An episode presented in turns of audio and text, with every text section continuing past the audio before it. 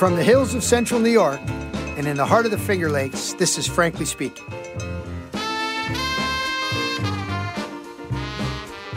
My guest for his return engagement on Frankly Speaking is Assistant Professor Paul Koch at the University of Wisconsin Madison. Paul's been a regular guest talking about winter disease issues, the use of the environmental impact quotient, and his growing interest in the use of predictive models for determining the efficient use of pesticides for disease control on fine golf turf. We start our conversation with the 2018 growing season and the challenges that that presented for turfgrass managers in the northern Midwest.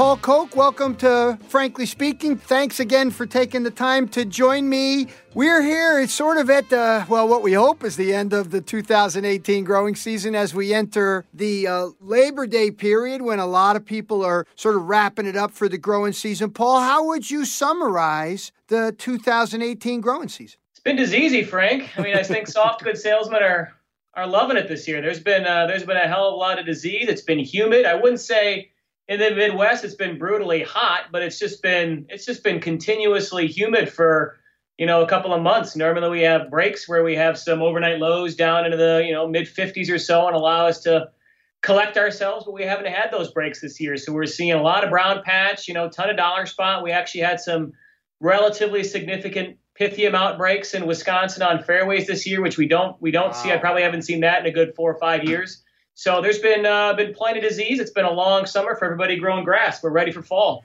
And you know, it's so interesting because oftentimes people associate uh, more disease pressure uh, with higher temperatures, Paul. But what I think I've noticed, and it sounds like you're uh, saying as well, that when you've got so much moisture in that system, that that tends to override everything. Uh, Pythium blight in the fairways.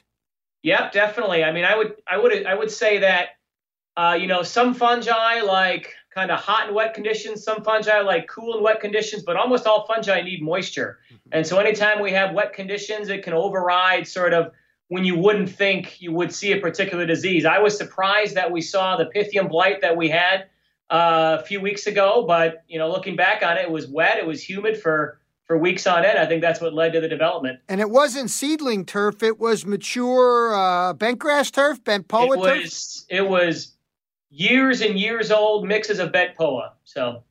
So when you say, uh, as you know, sarcastically, I know that the soft goods salesmen are doing fairly well. I'm assuming that one of the byproducts of all that moisture is that your uh, fungicides are not lasting their uh, prescribed intervals. You know, it's an interesting point about the fungicide intervals. What we think and what some small studies have found is that fungicides, for the most part, last in the environment seven to 12, 13 days, whether they're, you know, emerald or whether they're daconil. But you get a difference in uh, length of control. Obviously, you know, 21 to 28 days with emerald, 7 to 14 days with Daconil. So the reason you have those differences in length of control, most likely, is that you're having a differential impact on the fungus.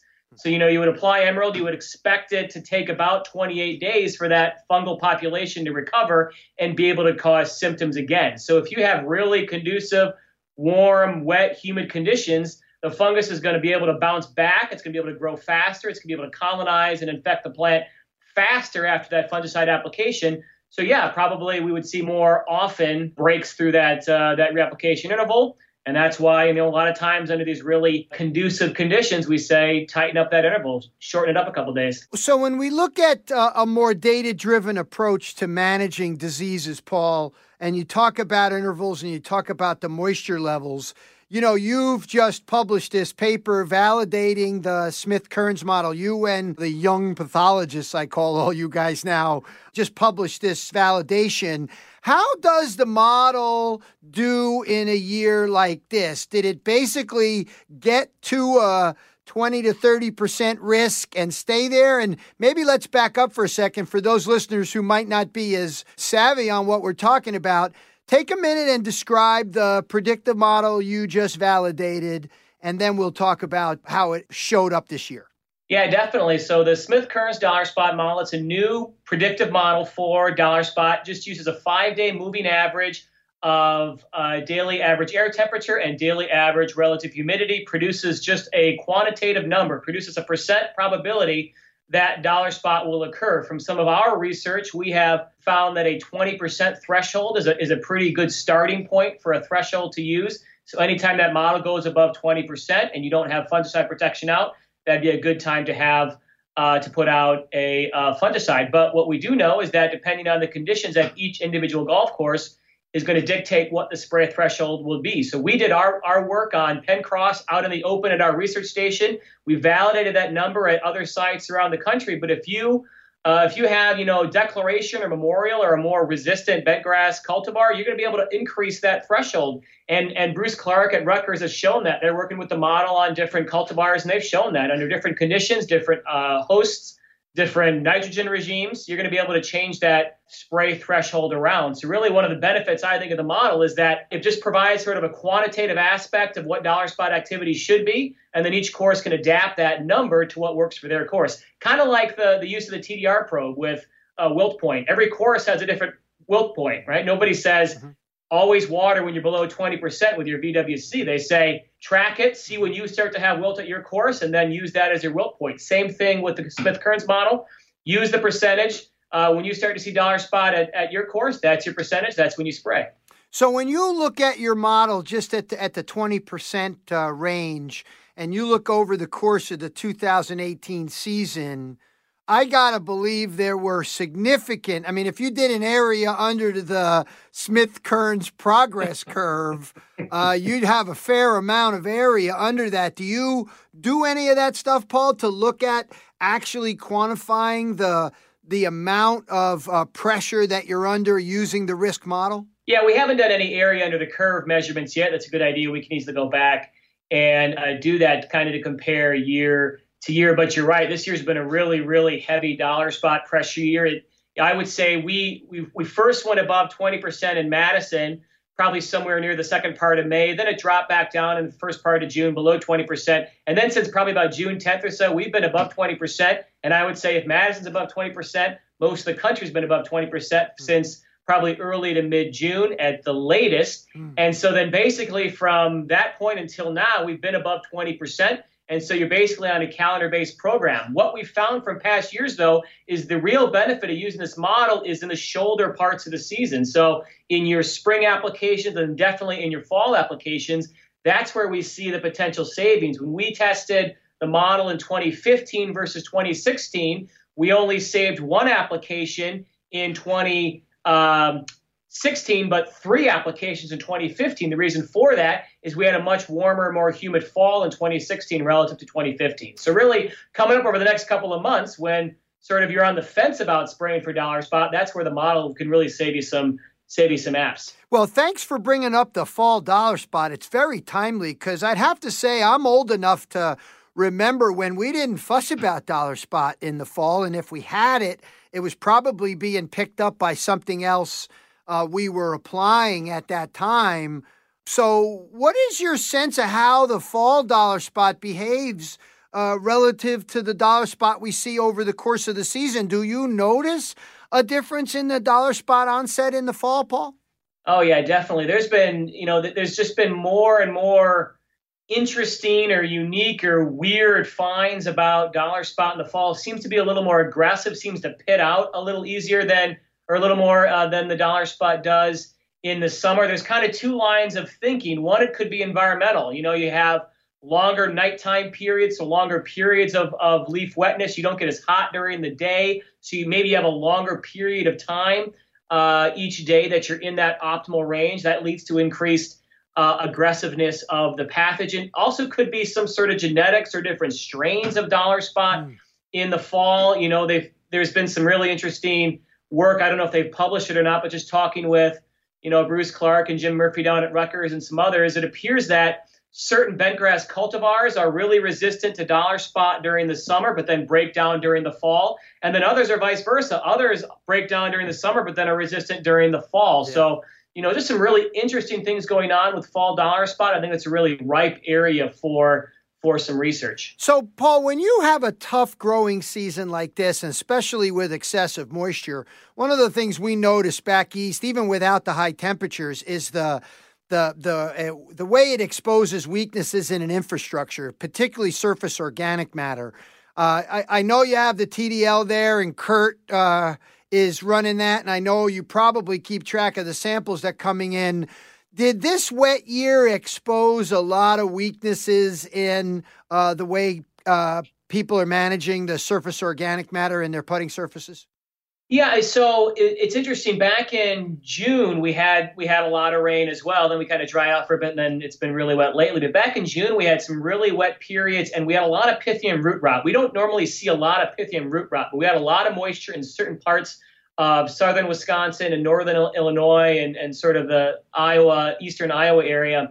And what we found is that most of those Pythium root rot areas were either in areas that had poor surface drainage, so they kind of the, the water collected there, or there was just an area of excessive organic matter, excessive thatch, you know, whatever you want to whatever you want to call it. But certainly, uh, too much organic matter, poor water movement uh, near the surface is going to trap water, and doesn't take a whole lot of trapped water when you get uh, when you get some of these rains to lead to uh, some pretty aggressive Pythium root rot, which again for for the upper Midwest, not a disease we often see. So we did see quite a bit of it back then. You know, a few years ago, uh, John Kaminski reported uh, in, in, his travels this uh, aggressive or this different Pythium that he saw taking out turf, and I believe he ultimately concluded it was some Pythium species that weren't picked up by phosphites.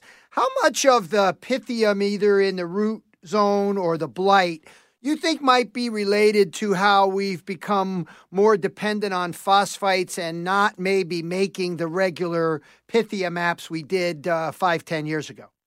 Yeah, well, so I mean, phosphites are, are pretty effective uh, materials for the most part, but they're not great, right? We, we, we know that phosphites break down under under heavy pressure. So in most cases in, in the upper Midwest, I would say probably 90% of the time, phosphites are effective at suppressing pythium. But if you get really, really conducive conditions, that's going to break down. So, I mean, I, I, probably haven't made a subdue recommendation in a number of years in Wisconsin just because we don't normally have those conditions. Probably, you know, a few weeks ago, that might have been a good recommendation to make. But yeah, I think I think we've become reliant on on phosphites. And when we have those really conducive conditions, sometimes sometimes those break down, definitely. We are just getting started here on Frankly Speaking. Assistant Professor Paul Koch at the University of Wisconsin Madison. We'll be right back. Finally, a fungicide that's so much more. Civitas Turf Defense is a fungicide, insecticide, and plant protection product that will change the way you look at turf management. Civitas Turf Defense works within the plant to control diseases and pests, reducing requirements for fertilizers and other pesticides. By enhancing stress tolerance, Civitas Turf Defense can reduce water inputs by up to 25% while maintaining acceptable turf quality.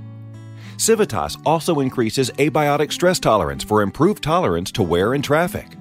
And with no known resistance issues, there's no worry about maximum yearly application restrictions. Civitas Turf Defense Plant Protection Redefined. There's more to the story. Visit civitasturf.com.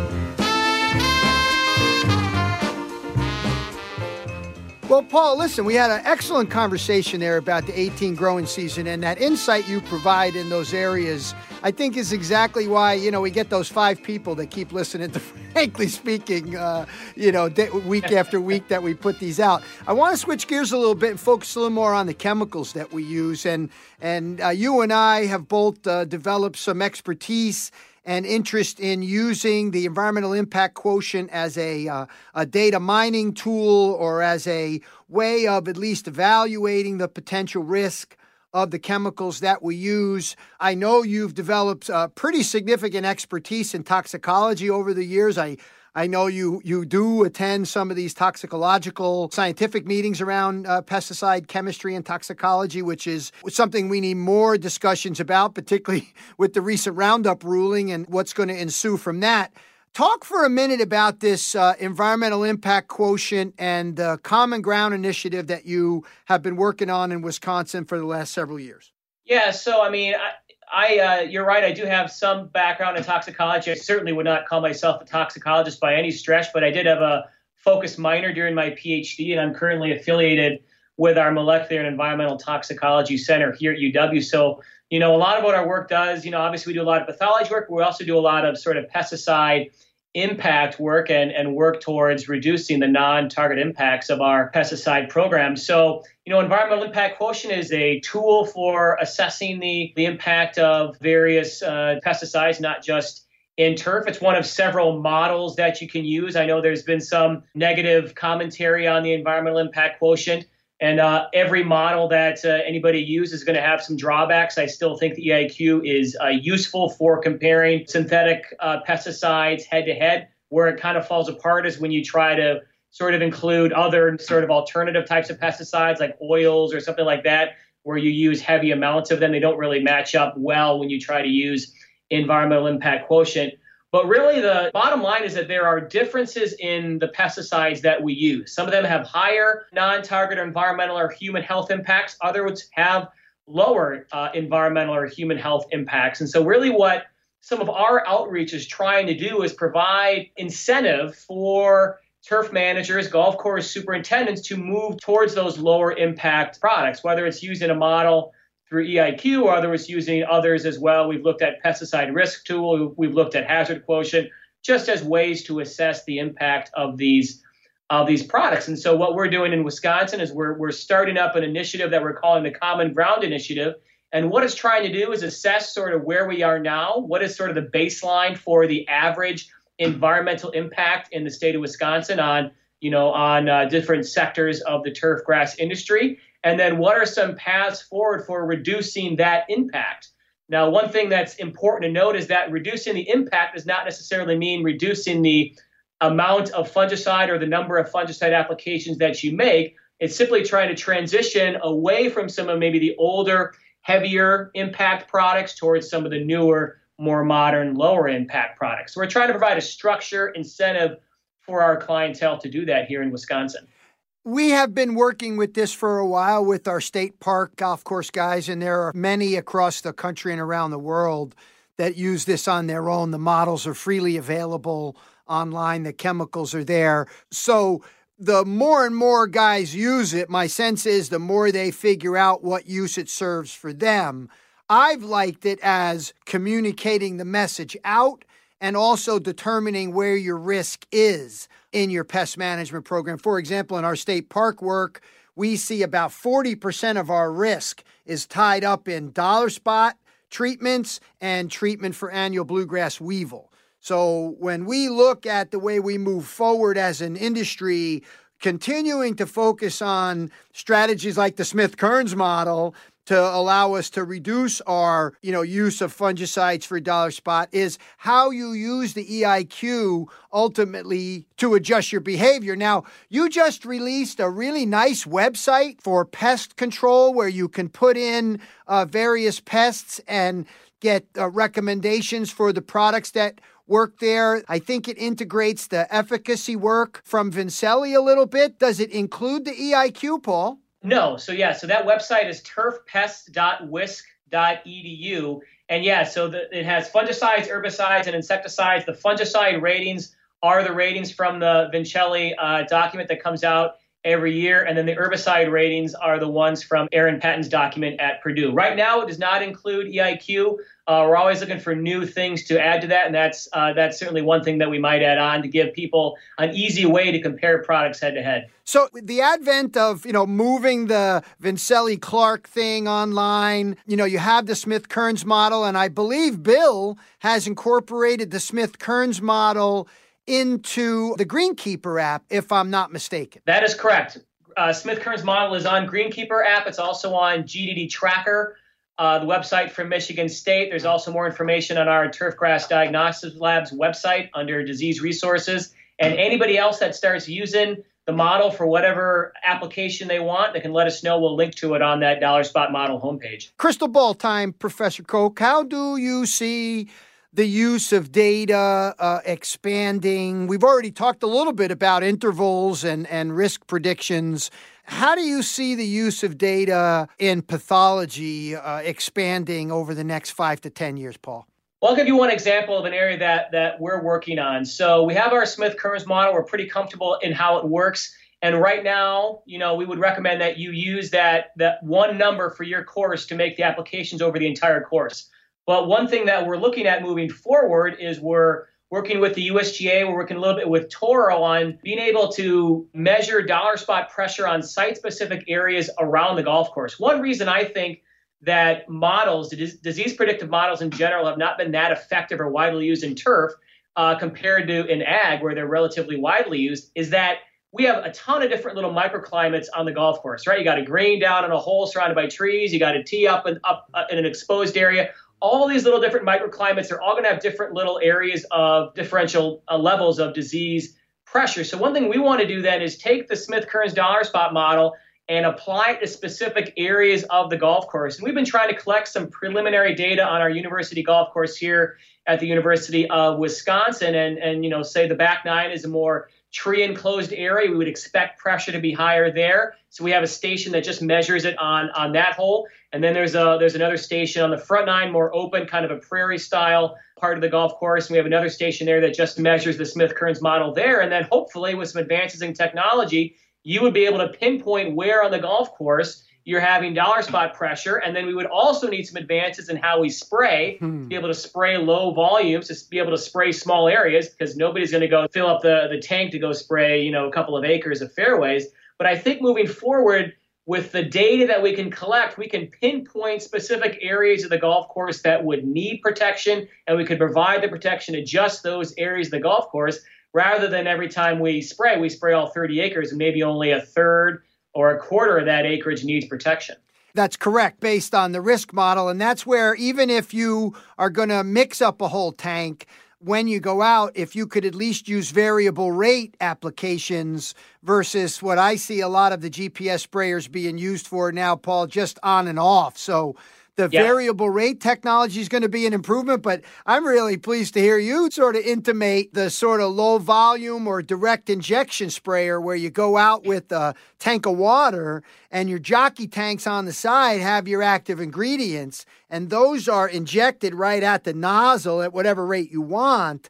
That's really the holy grail for being able to treat low volume stuff. Is that widely used in ag still, that direct injection technology to your knowledge? Not to my knowledge, but I mean one thing that is becoming more widely used in ag is sprayer by drone, right? So they have they have drone sprayers in ag. I don't see any reason why those can't move into turf. They're going to be low volume. You can't obviously drag around a 300 gallon tank on a drone. So uh, you just have a small drone with a small, you know, few gallons in there, and you'll go and, and you can pinpoint certain areas uh, to spray that have your heaviest pressure. You can probably program it in a few years, be able to just program it from your desk go off and automatically sprays. And, you know, five, six years from now, maybe you have a drone tech instead of a spray tech. Well, once we get the drones, we have to take another break, Paul, because we're we're going to have to get. Uh, it's funny. I, I, I immediately imagined the 300 gallon spray rig uh, on a drone uh, above a golf course. Paul Koch, assistant professor, UW Madison. We'll be right back after this message. Golf course superintendents all agree Traditional core aeration is time consuming, labor intensive, and unpopular with golfers.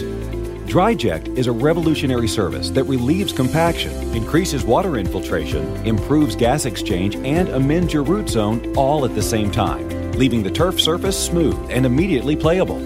Best of all, an independent DryJect service professional does it for you.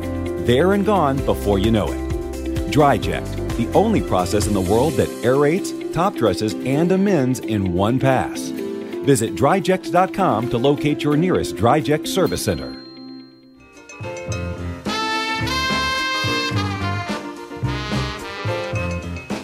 Okay, Paul Koch, we've been yakking about the summer diseases, the stress. We've talked about the toxicology uh, of chemicals and the way we're going to use data in the future. And I want to wrap it up with I know another area of your research, and that is uh, you can't study pathology in the northern climates where you are if you're not studying the low temperature uh, diseases, microdochium patch, and the typhulas.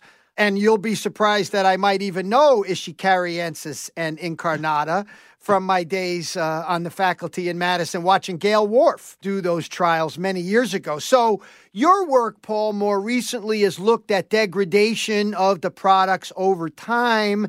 Can you get us up to speed with where you are at with understanding the application of these products and how long they'll last into the season based on your data to date?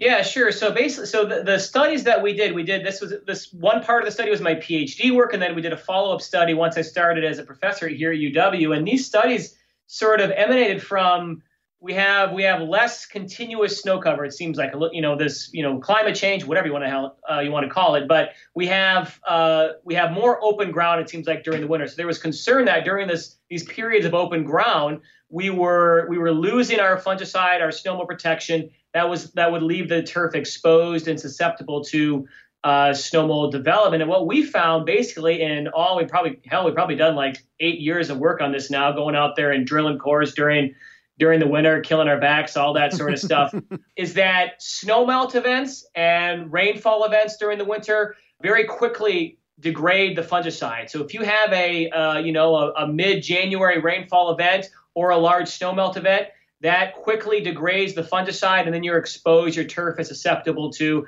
potential infection. Now the, the tricky part then that, that's kind of straightforward and we've done that with iprodione with chlorothalonil with propiconazole all have shown basically the same thing. Now the tricky part is do you ever need to reapply? For the most part you don't need to reapply because if you're going to have open ground during the winter you don't you aren't normally going to have conditions that are conducive for for infection. So what we found is that yeah they, they, they degrade pretty quickly when you have rainfall events or snowmelt events. Other than that, if you have a long duration snow cover, that fungicide stays throughout almost the entire winter. So it doesn't go anywhere if there's snow cover. But when there is a, a, a snowmelt event or a rainfall event, yeah, that's when we see those fungicides uh, go away pretty quickly. But in most cases, we haven't seen the need to go out and reapply. A situation where you might need to reapply would be if you apply, let's say you apply on November 24th, and then you know December 2nd you have a, an inch of rainfall. That may be a case. You're gonna have a, you're gonna have a whole winter ahead of you without any protection. That may be a case where you go out and you need to re, need to reapply. How much of this is predicated on how long chlorothalonil persists in a lot of these trials? I got to believe that some of your best snow mold treatments have chlorothalonil as a cornerstone. First, correct me if I'm wrong. Is that true? And if it's true, is chlorothalonil the one that we're really wanting and hoping persists? Chlorothalonil does persist a little bit longer, uh, but not a lot. So compared to iprodione and propiconazole, so chlorothalonil does stick a little bit uh, longer than the other two, but not a lot. So it's not like a drastic stay, sticks around for a couple of months. Uh, inclusion of you know uh, of daconil, inclusion of other kind of persistent chemicals like a PCNB um, or, or similar products like that, those will persist a little bit longer relative to some of the other products that will wash out of the plant a little bit easier, but it's not drastic. It's not a drastic, it's, it's sticking around three months while the other products are sticking around a couple of weeks. So it still does degrade relatively quickly in the presence of snowmelt or rainfall uh, in those winter conditions, but it does persist a little bit longer. If you didn't treat with snow mold last uh, winter, the winter of 17 18, would the average golf course, even in the worst snow mold areas, have lost any turf? Oh, so it depends on where you were at last winter, right? We had almost no snow cover on the ground. We had a huge cold snap around Christmas. Large part of the country had that big cold snap. And so if you only had, you know, a couple inches of snow on the ground, that's that froze out the fungi and you had really no snow mold develop on your plants that year. If you go sort of to the northern third of the state, they had a good six, seven inches on the snow by that point in time, and they had that big cold snap, and they had tremendous amounts of snow mold come spring. Mm-hmm. I will also say it probably depends whether you, whether you're going to lose turf or not. Depends on what kind of fungus you have. If it's microdochium or whether it's incarnata, you're not going to lose a lot of turf. Turf is going to look ugly. It's going to take a, a, while to come back, but it will eventually recover back into those scarred areas. Ishikariensis, though, that's a fungus that can easily infect the crown. We have seen significant turf loss due to significant uh, infection. So it depends on partly on the pathogen that you have in your course. And Ishikariensis, I'm assuming, is you got to have 30 plus days of snow cover or are both the typhulas related to persistent snow cover? Typically, I mean, this is there's a there's a lot of leeway here, but typically we say you need about 60 days or more snow cover to get incarnata. That we've seen incarnata develop with less than that, and then three or more months, 90 or more days with Ishikariensis to really get or of snow cover to get the Ishikariensis development. So yeah,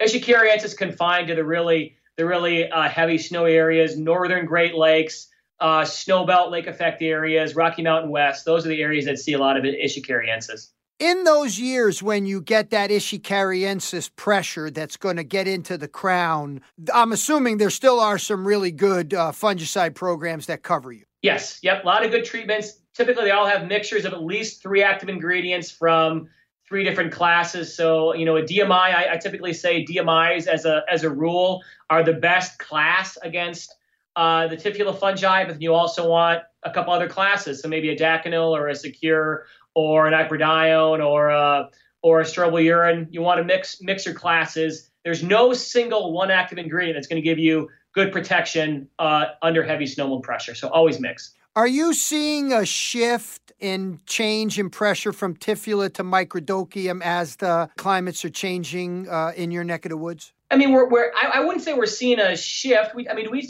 we do see a little bit more microdochium, but we, we just generally have seen less snow mold. Um, you know, typically in winters, at least in Wisconsin, if we don't have the snow cover, the ground gets too cold. It's kind of counterintuitive to think about, but if we have you know, kind of a more mild winter here in Wisconsin, that means we're going to have less snow cover or, or less uh, sh- a shallower depth of snow cover, which means that when we do get our ine- inevitable cold snaps, it's going to freeze the ground hard. And when we freeze the ground hard, we do we see a lot less snow mold. So it's kind of counterintuitive, but warmer winters lead to less snow cover, which leads to more frozen ground, which then leads to less snow mold as a whole. It's interesting because I was visiting uh, Clint and Alec and Brian out in Oregon State, and you know that is the microdochium capital of the world out there. Oh, I know, I love it. And love it. and and uh, you're exactly right. I, I they they basically have microdochium pressure essentially for all but two months of July and August, and those are the months when they're worried about anthracnose. So it's very interesting to hear you say that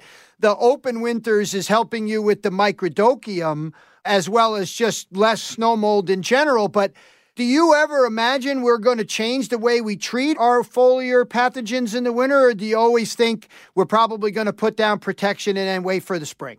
Well, it depends on how much risk you can tolerate. I generally think, especially for the lower Great Lakes, uh, we probably put down too much protection. I think we can get away with a lot less. I would say maybe one year out of the last five or six for the Southern Great Lakes has been a significant snow mold year. So I think in most years you can get away with putting out quite a bit less. Now the catch there is right, nobody wants to be caught lowering the amount of protection they have when we do have a more significant snow mold year. So I mean what I what I would argue for most superintendents in the southern Great Lakes area is I think you can lower the number of actives you put out on your fairways. Don't mess around with greens, right? No point in doing that. Small area, high value. Mm-hmm. Put out your three-way combo. But then on your fairways, you know, you can play around with going out with with fewer actives or uh, try and save some money there. And most years you'll be fine. It's, it's a matter of how much risk are you comfortable with taking on. If, if you're not going to sleep all winter because you might develop snow mold in your fairways, well, hell, just spend the money go out and, and spray your three-way combo across the entire course. But this is another thing where check plots are a great thing to do during the winter. They're a great thing to do all year,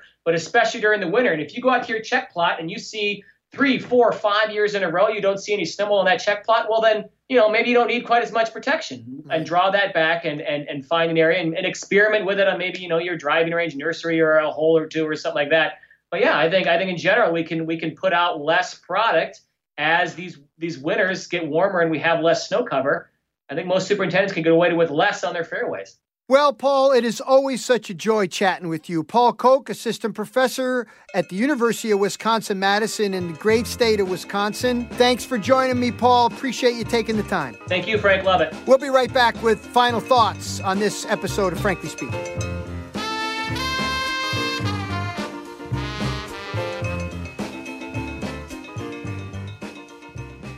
As usual, a lively and far reaching conversation with Paul Koch, our turfgrass pathologist expert at the University of Wisconsin Madison. Paul is really on the cutting edge trying to help superintendents learn effective ways of modeling risk and determining the effective timing of fungicide use because when you start looking at pesticide use from an environmental impact perspective, his additional work with the environmental impact quotient is tying these two very important data driven practices into the mainstream for the modern turfgrass manager. Understanding the risk your turf is under and then making the most environmental environmentally responsible choice for that pest problem that both meets the needs of the client and keeps the environment safe.